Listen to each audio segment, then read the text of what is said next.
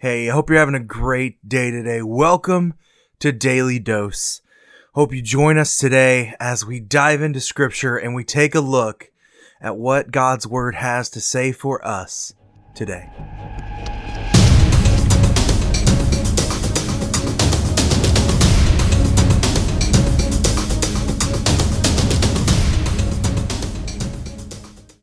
Hey, how are you doing today? It is June 27th, and welcome to Daily Dose. Today, I want to continue what I was talking about yesterday. In fact, if you have your Bibles, go ahead and turn with me to Hosea chapter 10 and start in verse 13 with me. You have plowed iniquity, you have reaped injustice. You have eaten the fruit of lies because you have trusted in your own way and in the multitude of your warriors. Therefore, the tumult of war shall arise among the, your people, and your fortresses shall be destroyed, as Shalman destroyed Beth Arabil in the ba- in the day of battle. Mothers were dashed in pieces with their children, and it shall be done to you, O Bethel, because of your great evil. At dawn, the king of Israel shall be utterly cut off. Wow. What a stark warning that has happened in this passage. And you know, it's difficult for us to read, but we also know that Israel was not producing fruit. They were plowing iniquities. They were reaping injustice because they were not trusting in God. Then there was no more fruitfulness in their homes, as, as, as chapter 9 would say. And, and the question is, is why would we allow them to bear children only to worship idols and then be murdered by the Assyrian invaders? This fruitfulness of Israel was coming uh, to a stop. You see, Israel tried to serve two masters and they lied to God about it.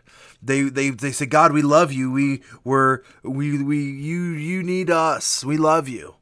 But they were worshiping idols and in their hearts they were hard and they needed this plowing, this tearing of soil, this reaping of soil. If you can picture a plow and just see how God moves and God works and how God toils in the soil and how wonderful it is that when God moves and God works, we can often see the fruitfulness of that. You know, I think uh, of a uh, passage that comes from um, uh, I think it's Galatians chapter 6. Uh, it, it says, Do not be deceived. God is not mocked for whatever one sows, he will also reap.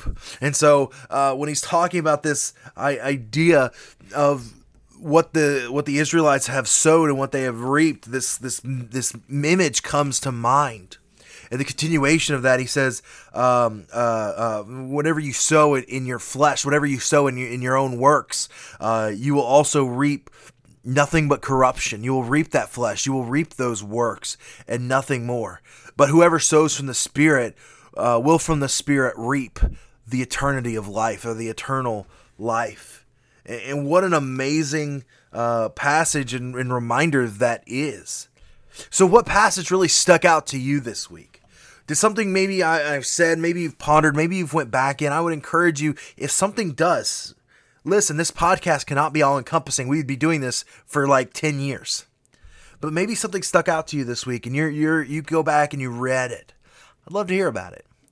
But I hope you guys have a fantastic day, and I will see you tomorrow.